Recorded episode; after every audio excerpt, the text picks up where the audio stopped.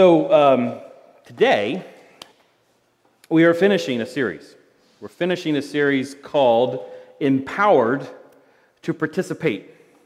Uh, shout out, by the way, to uh, my, my, New Testament professor, Mike Gorman from St. Mary's, who, who that, that word, it might seem like something that we kind of go past, this word participate. But Mike Gorman actually spent his entire career focusing in on that principle that what the church is called to do is to participate uh, in the work that God is doing.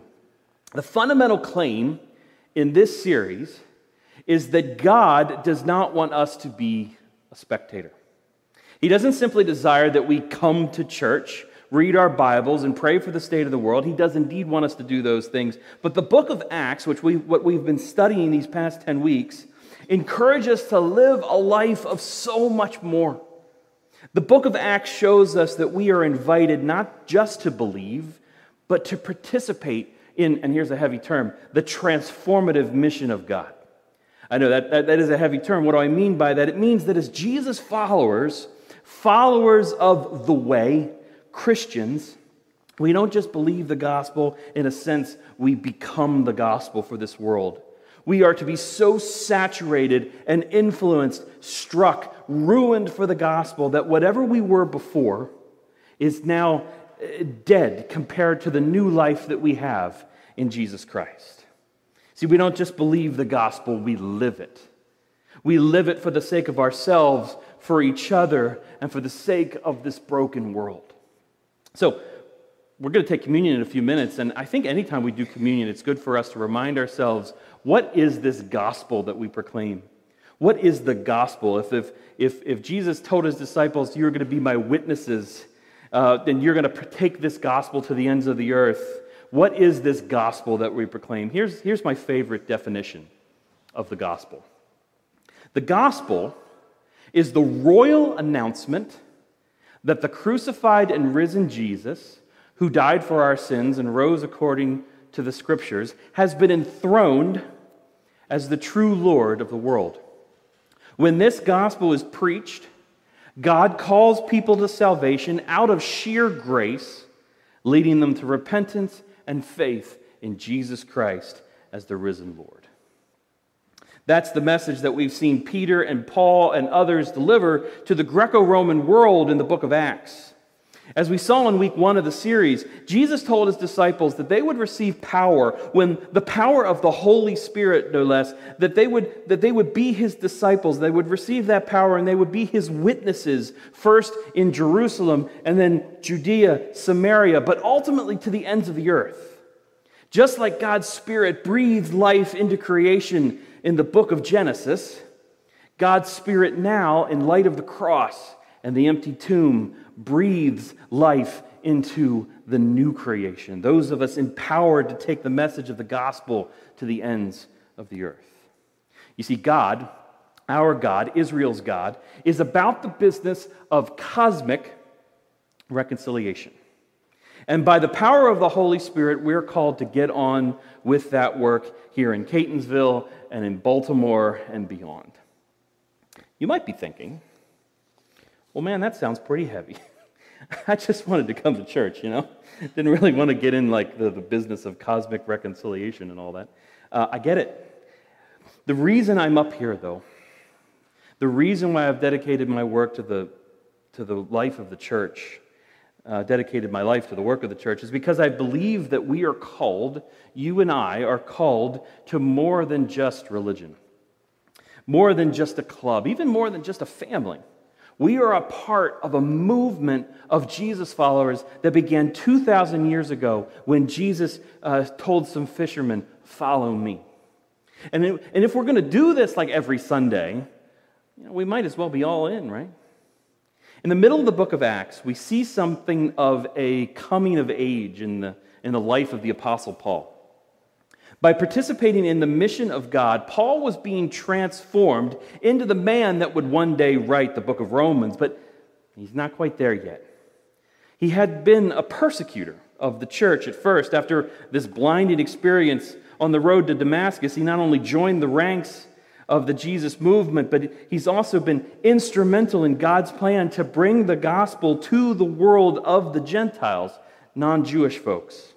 So if you turn with me to, to Acts 17, there we're going to see Paul take advantage of an opportunity to bring the gospel to what we might say is the epicenter of philosophy in the ancient world.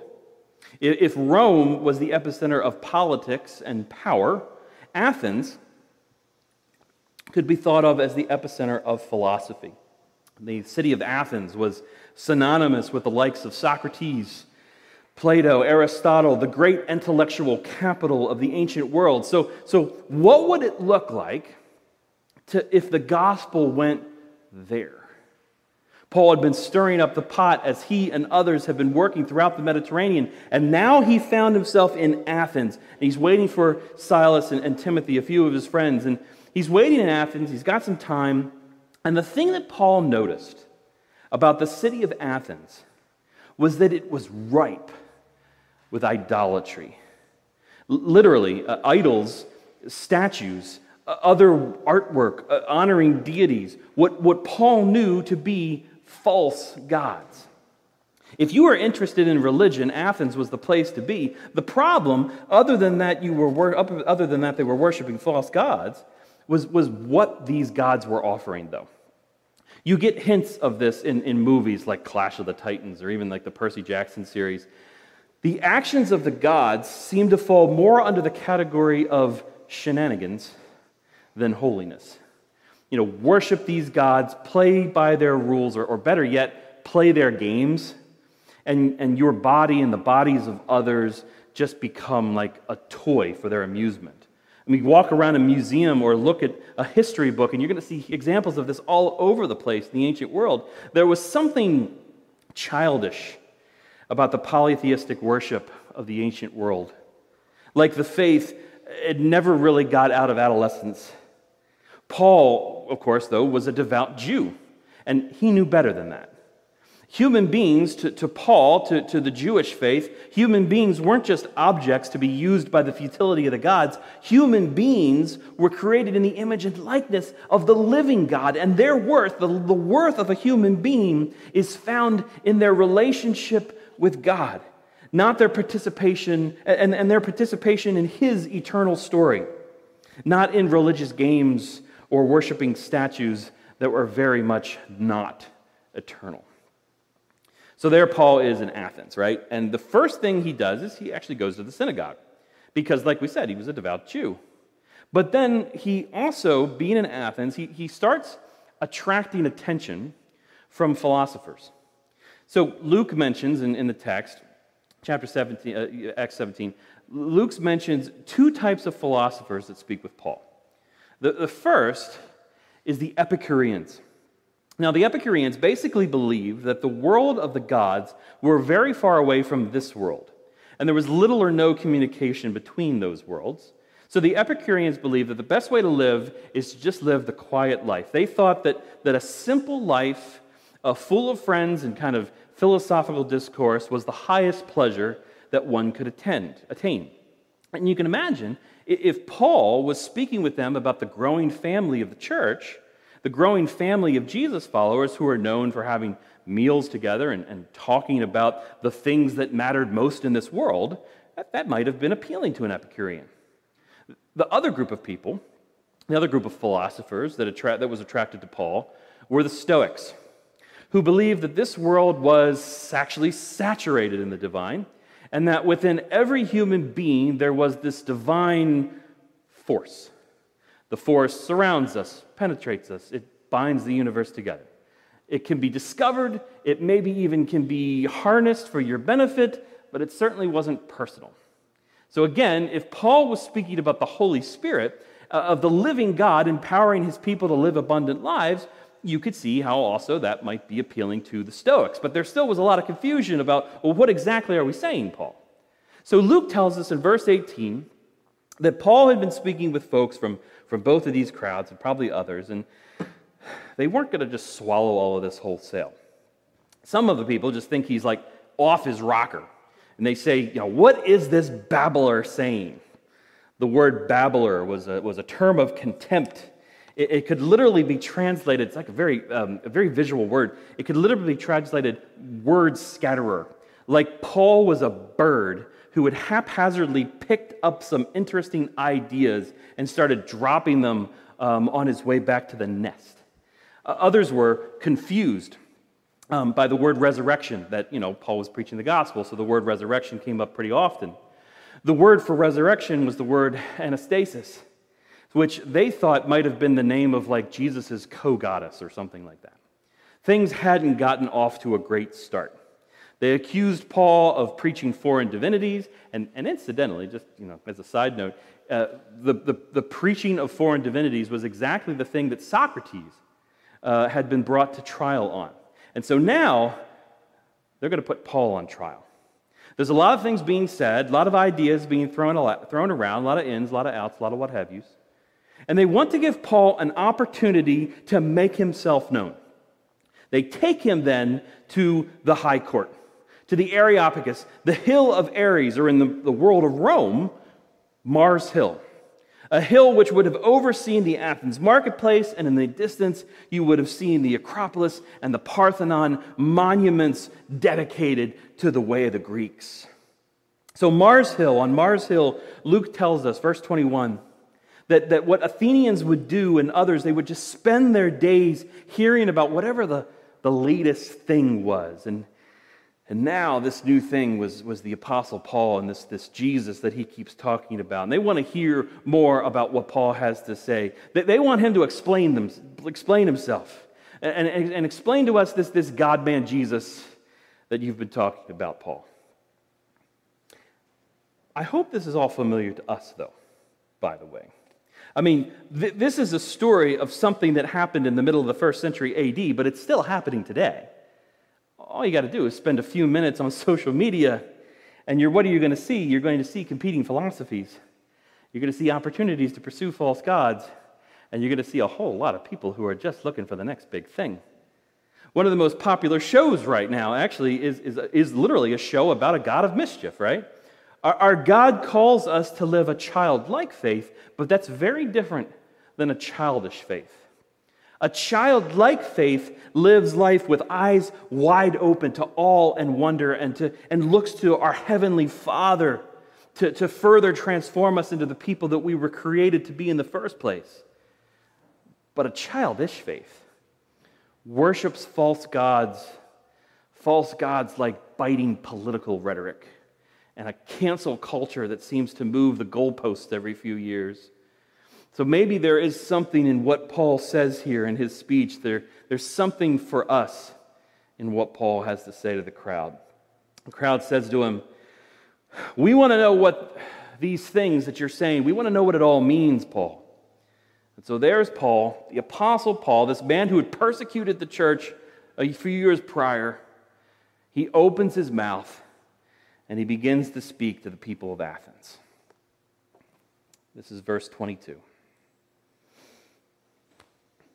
Men of Athens, I perceive that in every way you are very religious. You know, as I passed along and observed the objects that you worship, I, I found an altar. I found an altar with this inscription. It said, To the unknown God. You know, what you therefore worship as unknown, I want to talk to you about today. I want to proclaim that God to you. The God who made the world and everything in it, being Lord of heaven and earth.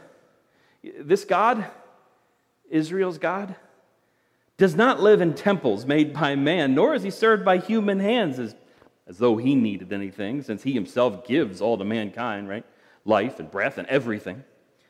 And he made from, from one man every nation of mankind to live on the face of the earth, having determined allotted periods and boundaries of their dwelling place, that they should seek God and perhaps feel their way towards him and find him. Yet he's actually, turns out, not very far from any of us. For in him we live in him, we. I mean, think how powerful it was that Paul used the word we there, right? In him, we, you, you Gentiles, you Greco Romans, in him, in, in, in this God that I proclaim to you, this unknown God, in him, we all live and move and have our being. You know, even one of your own poets, some of your own poets have said, For we are indeed his offspring. We're all God's children. Being then God's children, we ought not to think of the divine being as like gold or silver and stone or an image formed by the art and imagination of a man. No, God's alive. The times of, of ignorance God overlooked.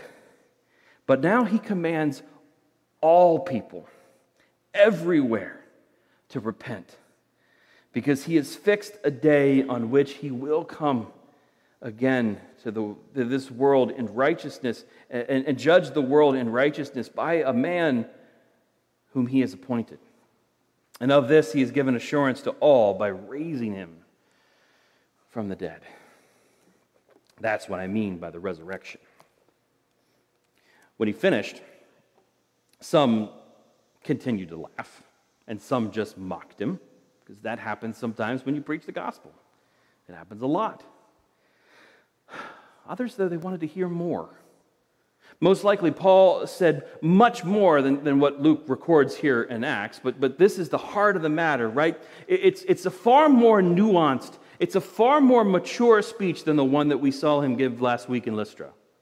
Those, these words have mattered so much to the ages that this actually the speech's text, the words that Paul just said, um, are now engraved on a bronze plaque that can be used, uh, that can be viewed today by visitors to the Areopagus. So here are just a few observations on what Paul had to say to them that day on Mars Hill.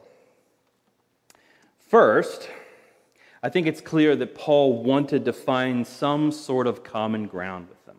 He wanted to find common ground with his audience. He opens his speech not by declaring that all of those idols were false gods and they need to repent immediately of their wickedness. We'll get to that. But no, he begins his speech by affirming their culture. He tells them that touring the city, it was his perception that they were indeed quite religious. See, they acknowledged that there was more to life than meets the eye. Knowing what we know about the Apostle Paul, I actually believe that this was more than just some self serving move to keep them from stoning him. Paul believed that he had an answer to the questions that the people of Athens had been wrestling with for centuries. Again, Paul was a devout Jew, so the sight of all these false idols might have made him sick to his stomach, but he swallowed his pride and he ministered to their search. He honored their journey. He even used their journey to point to God. He doesn't just point to these idols and he say, run away. No, he, he actually passes along them. He, he observes them. He reads the words engraved near them and he calls the people's attention to an example of their own culture and begins sharing from that position. In a sense, he, he meets them where they were. He doesn't just start quoting the Bible at them and get angry when they don't understand the book of Isaiah. No, he, he draws their attention to one of their own altars when with an inscription, inscription written by one of their own people. And this inscription read, To the unknown God. Evidently, these people were so thorough, they were so religious that they wanted to cover their bases. But Paul says, you know what, guys? It's, it's, it's this unknown God, this God who's been unknown to you, that, that today I want to make known to you. I, I want you to, to be, uh, to see him. I want you to, I want him to be revealed to you. I want to get out of the way and I want you to see and have a relationship with the living God. Later on, he even quotes one of their own poets and uses the quote to make the point about to make a point about who God is and who they were. Paul wanted them to know that he didn't just come into their town to incorporate some like foreign philosophy or religion into their pantheon of deities. No. Paul walks right into Athens and then he shows them, he reveals to them the God who had been among them the whole time. I mean, forgive me if I'm only speaking to the majority, but this is actually something that our tradition has attempted to lean into heavily over the past, specifically the past 50 years. When I say our tradition, I mean the tradition of non denominational, casual, contemporary, jeans wearing, guitar playing, community driven fellowship church. At least two mega churches of the early 20th, 21st century got their name from this passage and developed reputations for being a church to the unchurched. We want to be a church for people who don't like going to church, they'd say. No apologies there. I like wearing jeans to church. I like that we, we use the guitar rather than the organ. I like that when our leaders meet, one of the questions we ask ourselves is how could we be more hospitable to others? How could we be a more welcoming congregation to outsiders so that they don't actually feel like outsiders? Um, when a person comes to our church for the first time or for the 21st time, I hope that they feel welcomed. I hope that they feel valued. I hope that they know that this is a place where they can come as they are, a place where they can wrestle with doubt, a, cre- a place where you can bring your questions. I hope that you know that we are interested in meeting you where you are. I mean, that's why we've done Refresh for the past six weeks. Our bet is that after the past year, what people really need most right now, what we all need is just time with each other. And we believe that the best connective tissue of doing life together is indeed the local church. What better reason do we have to get together and, and get into each other's lives than Jesus? Church should be sticky. That's gross. I don't mean like the seats should be sticky. But what I mean is that it, it should be a family. The sort of family that that gathers around somebody who's in, in trouble. The, the sort of family that everybody should be a part of, that all are welcomed into. So, so what we do is we, we meet people where they are, and then at Refresh, we, you know, offer them a cheeseburger and a moon bounce. And we say, We're glad you came. You are welcome anytime. Of course, here's the thing the good news of the gospel is that God does indeed meet us exactly where we are, but He has no intention to leave us there.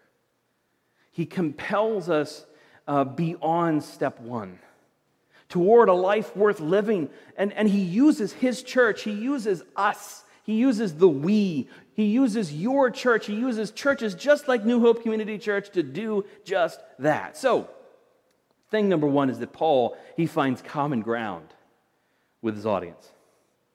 Thing number two, about his speech is he wanted to give them context for how to find themselves in the grand story of all things. Did you know that you are a part of God's story? This unknown God, this, this one who, who, who you didn't know a name for before, this one who made the world and everything in it, that's, that's the unknown God, the one who made the world and everything in it. He, he not only made the universe, He's Lord over the universe.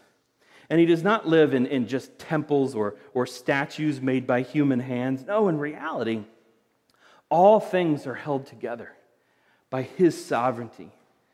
The sun, the moon, the stars, the ocean, the mountains, cities, towns, the human intellect and artistic expression, all of it comes from this God, Yahweh, who carefully crafted a human being, carefully crafted all things and breathed life into them.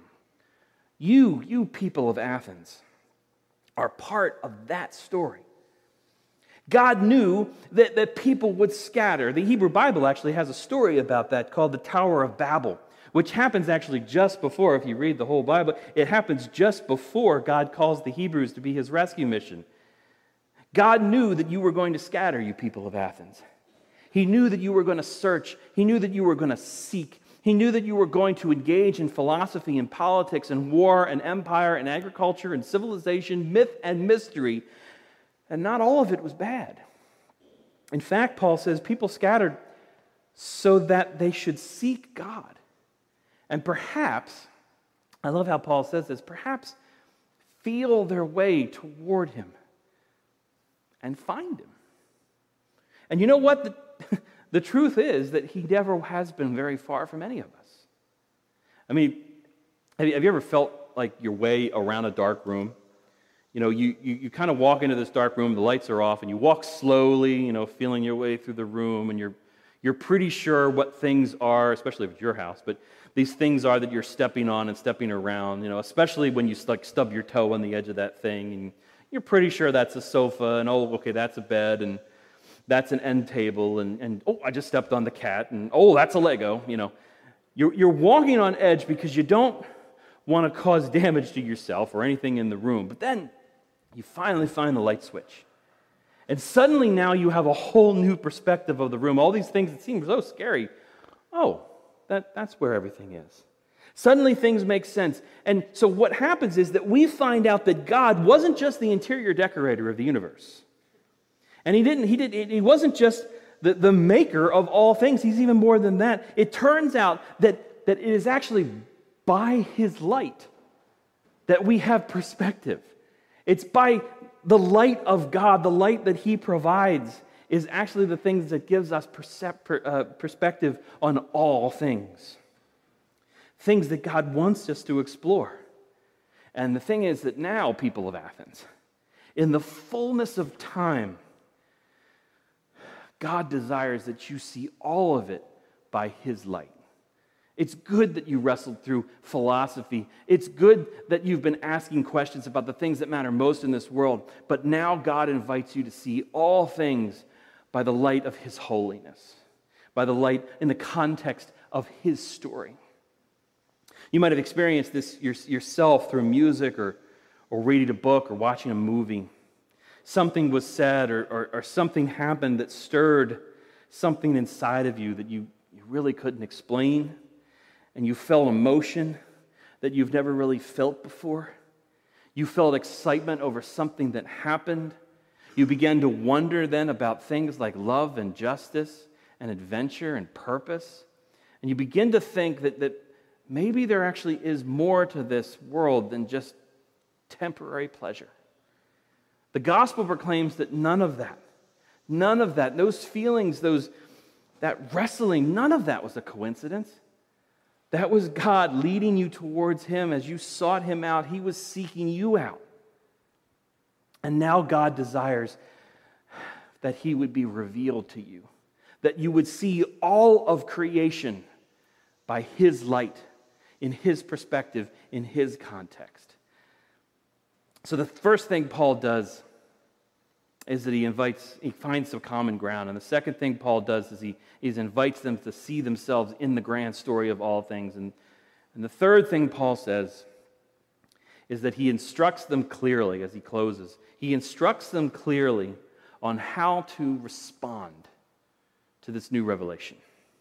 He reminds them that, that hey, guys, you're God's offspring. Before now, you, you were ignorant to the details of this gospel, and, God will overlook that. But, but, but today, today's a new day. Don't go one more day. Don't go one more day thinking that it's, that it's all for nothing. Don't go one more day worshiping these false idols and their games. Don't go one more day believing that, that this noise is what you were meant for. But see all of creation by the light of Jesus Christ, the light of resurrection the light of, of the story that tells us that we are destined for purpose and with a promise that God cares about us, that He wants more for us than just playing a, a silly game. Today is a new day. But if you're interested in following this Jesus, if you're interested in actually uh, having a, not just a religion, but a relationship with Him, He commands all of us to repent. Now, that's a heavy word. Another heavy word. And we, talked about before, repentance, it's, it's actually a directional word. It's saying that, that God wants us to walk in His direction. And what I love about that, that image is that as we're walking in the direction of God, we still have obstacles. There's still things that are in our way. So it makes sense that as we're walking in the direction of God, that we would still continue to think about things like civilization, things like philosophy. How do we do the things we do? All of that is still good. It's still good for us to read. It's still good for us to, to devour um, the, the, the, thoughts of each other. It's still good for us to debate. It's still good for us to disagree. It's still good for this, this Jew plus Gentile family of God to, to, to be united in our differences. That's okay, but, but the, the point is that we're all together walking in God's direction.